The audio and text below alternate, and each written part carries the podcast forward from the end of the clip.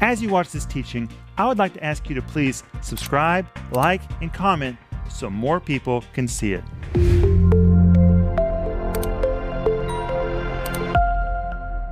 Welcome to Home Group. My name is Rick Renner. It's Friday, and I'm here with Denise and Joel. Can you guys believe it's already Friday? I know. Went fast. I have enjoyed these home groups so much this week. It's just like, bam, it's just over. I can't believe it's already over. It's been fast. But next week is going to be really, really special. Oh, I can hardly wait for next week. But we're offering you right now Denise's book called The Gift of Forgiveness. And I told you yesterday the reason I paired this with this series is because sometimes when people get off track, teaching this series this week called How to Intercede for People Who Are in Trouble, you need to order this series. But sometimes when people get in trouble, we get mad at them. a lot of people get mad. But when you get mad, you can get mad at sin. The Bible tells us to be angry and sin not. But if you get, get mad at the person, you can't help that person. You have to forgive them. And sometimes you got to learn how to receive a gift of forgiveness to forgive people. That's why I paired this powerful book with this series so you can forgive people. After you forgive them, then you can really begin to help them. It's really powerful, isn't it, Denise? Yeah, because God wants to use you to rescue them. But if we're bitter and we're, unfor- we're unforgiving and we're hurt, it's very hard for Him to get to us, to get to them. And sometimes it's hard not to be angry when you see somebody doing that you know they shouldn't be doing it. But, uh, but being mad at them, it doesn't, it doesn't do anything. It just messes you up and blocks you from being able to help them. That's right. Hey, Joel. Hi, Dad. One of the hard things I think it is is you see someone you want to help, they don't know they need help, and even if they knew they needed help, I don't think they want to have help. Well, the book of Pro- uh, Ecclesiastes, chapter 3, says there's a time to embrace and a time to refrain from embracing. And when somebody doesn't want your help, don't force your way. You have to take a different route. And that's what Abraham did. I like one thing you said. I don't know which home group it was on, but you said you should be talking to God more about your problems than talking to other people about your problems. And I think it's the same thing with people who are in trouble. We should be praying to God about people who are in trouble more than we're talking to that person. Mm-hmm. And God will direct our steps. He really will. Well, we're offering you the free download, the study guide, How to Intercede for People Who Are in Trouble. All you have to do is go to renner.org. Just download it, it's yours. And when you get it, you're truly going to be blessed. Joel, we have given ten thousands of study guides to people. Soon it'll be 100,000. Isn't that a blessing? Amazing. That Di- is just, such a just- blessing. Just as digitals. Just that doesn't include all the other. You know, we give away a lot of books in our ministry, thousands and thousands. We believe in sowing seed. We we don't just teach it, we do it. But anyway, reach for your Bibles. And by the way, Denise, why do you have that blanket in your lap? Because we're reaching out to people who have been displaced. And I want to say thank you to you if you've already given. Thank you so much. You're doing so much for somebody that's in need, somebody that doesn't have a blanket, somebody that doesn't have warm food, somebody that doesn't have water. You're, with your giving, you're reaching out and touching them. Thank you, thank you, thank you. Well, we're going to pick up where we left off last night in Genesis chapter 19, verse 9. The men of Sodom have surrounded Lot's house. Two angels have come into his house, but they don't know that they're angels. They think that they're just men. And all the men of Sodom, that's what the Bible says, young and old came from every quarter, and they're surrounding Lot's house. There's this righteous man dwelling in the middle of this terrible place. He shouldn't have even been there and they cry out and they say, Bring those men unto us that we may know them. Don't keep them to yourself. We want to rape them. That's really what it means.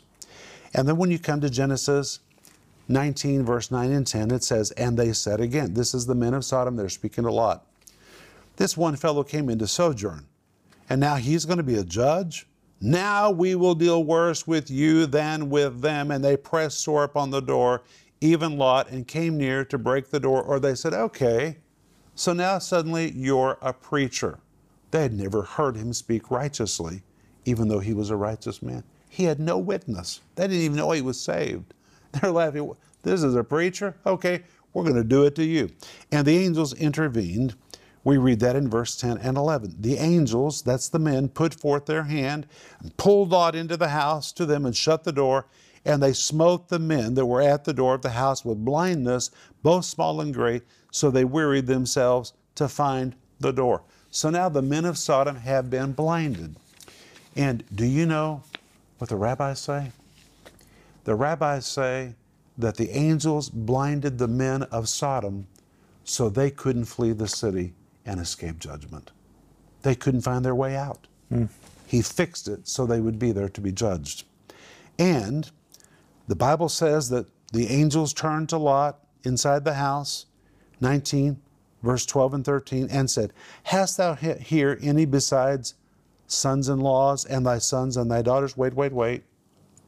He only has two daughters. He also has two sons in laws, but the daughters have never known men. Somebody wrote to me and said, Well, maybe they were just engaged. No, they were married. These were his sons in laws. He says, Whatsoever thou hast in this city, bring them out of this place, for we're going to destroy this place, because the cry of them is waxen great before the face of the Lord, and the Lord has sent us to destroy it. And remember, the word Lord here is Hashem, mercy, has sent us to destroy it. God was going to remove this disease. And responding to the angel's instructions, verse 14 says, And Lot went out and spake unto his sons in laws, which married his daughters. Isn't that pretty clear? They were married. And said, Get up, get out of this place, for the Lord will destroy the city. And listen to this. But he seemed as one that mocked unto his sons in laws. What does that mean? His sons in laws had never heard him speak the word of God, had never heard him say anything righteous. He was a righteous man, doing nothing righteous, no example to his family. And now his sons in laws are like, What is this? Suddenly we have a preacher in the house? Who is he of all people, the way he lives, to tell us what is right and wrong? Who is he, a preacher? He had no witness in his home. That's a real problem with families. When parents do wrong, they don't go to church, and then they try to speak with authority to their kids, and their kids view it as being hypocritical. My friends, you got to have your life as a platform, a pulpit for what you say. And Lot did not have that life behind his words. Mm. They had never seen him preach about righteousness before. And verse 5 says, When the morning arose, now wait, the angels already said, Get up, get out of here. Everything you have, get out of here. But the next morning, nobody has moved. They are still there.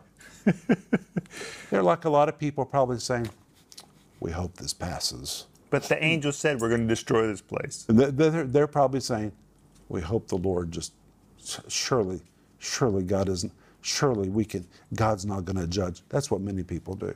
Uh, surely not, surely not, surely yes.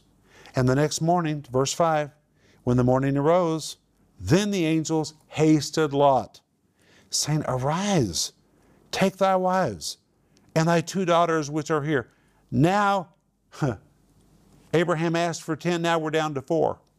The sons in laws are not going to go because they're sodomites.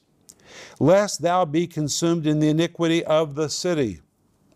And the Bible says the angels hasted him, saying, Come on, get with it. You got to get up and get out of here. And verse 16 says, While he lingered. Mine says hastened. While he lingered. Verse 16, mm-hmm. hesitated. He- hesitated, yes. Think about me, how many people just live on the very edge of destruction. They know what they need to do, but they're just hoping maybe God will just, he'll just let it go just this one time. That's what he was doing. And the angels hasted him and he lingered. They're pleading with him, get out of here. And he's lingering. So what do the angels do? He doesn't want to leave. He has no intentions to leave. He does not want to change. He does not want to be delivered. He wants to stay right there. So the men, that's the angels, laid hold upon his hand and upon the hand of his wife, and upon the hand of his two daughters, the Lord being merciful, there's Hashem, merciful unto him, and they brought him forth. A better translation is, they dragged him out and set him outside the city. The picture here is Lot kicking and screaming, trying to dig his heels in the dirt. I'm not going, I'm not going. And the angels are saying, Yes, you are. You're going to get out of here whether you like it or not. And they dragged him out against his will. All four of them. All four of them. That's amazing.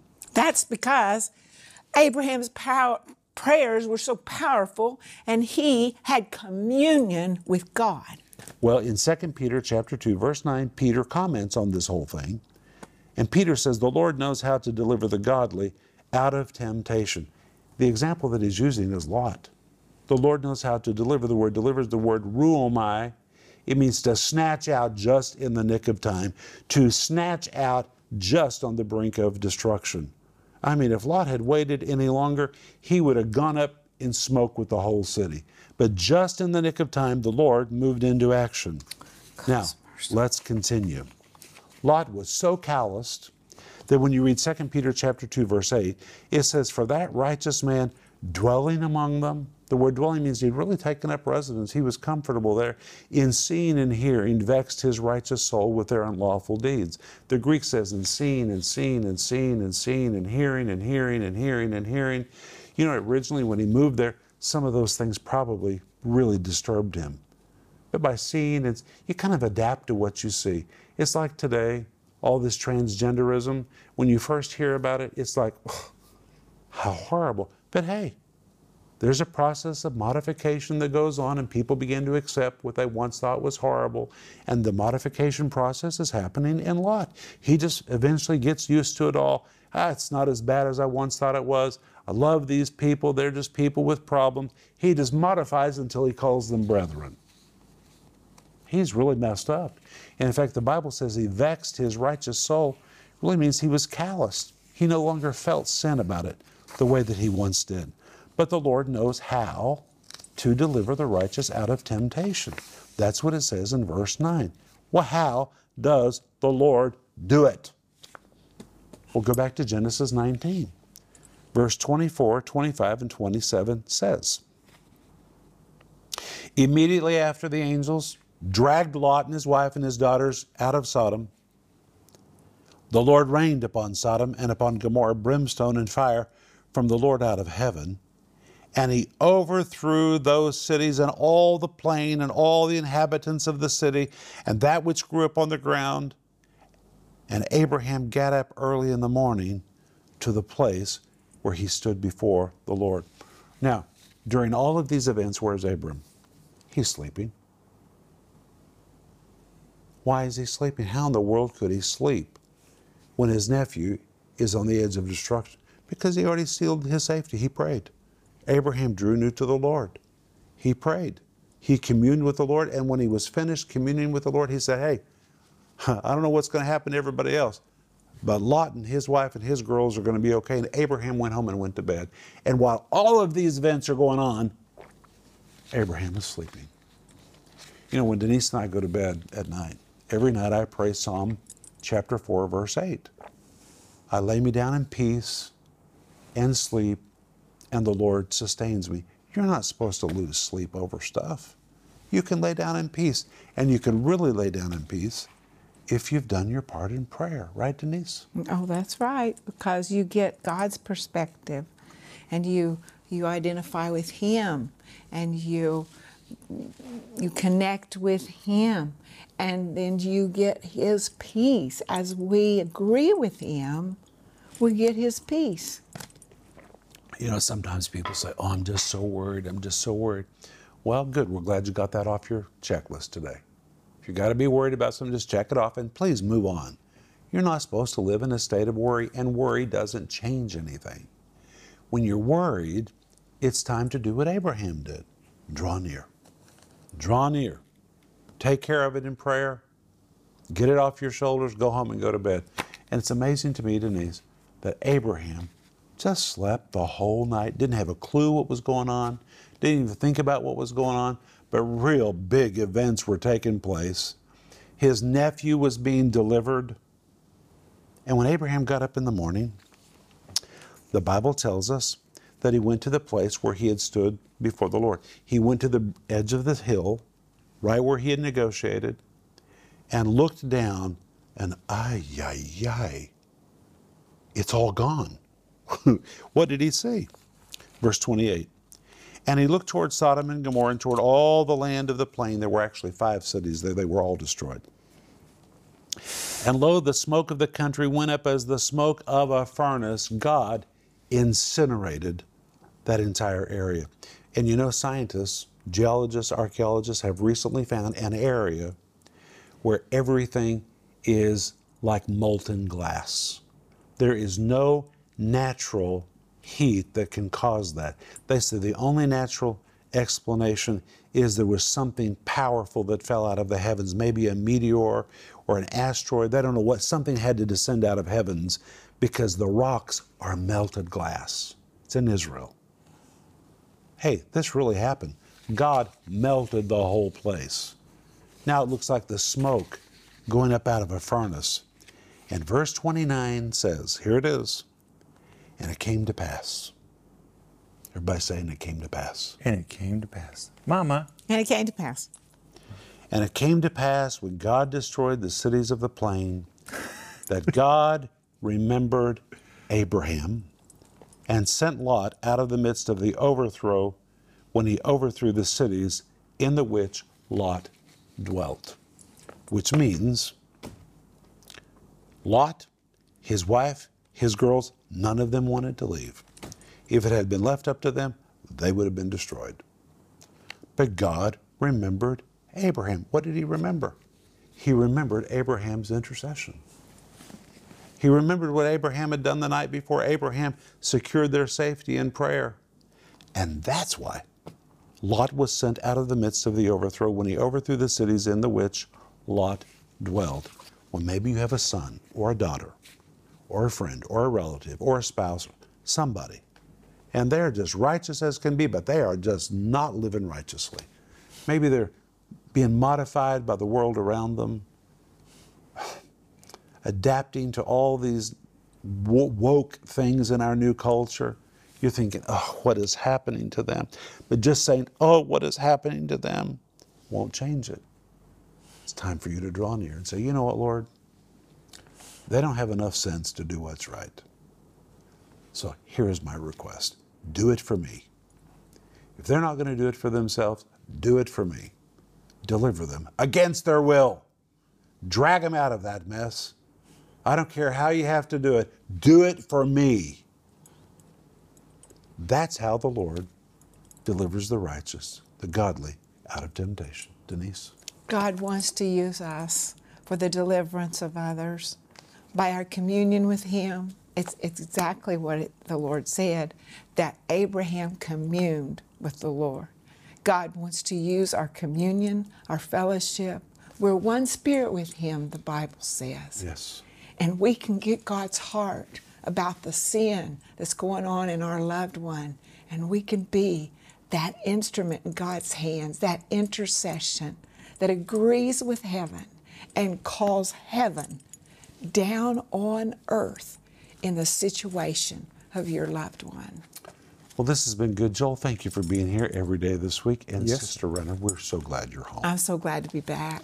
and we're so glad that you've been with us. Please go online and get the free download, How to Intercede for People Who Are in Trouble. And we will see you in the next home group. If that teaching helped you, would you please subscribe, like, and comment so more people can see it?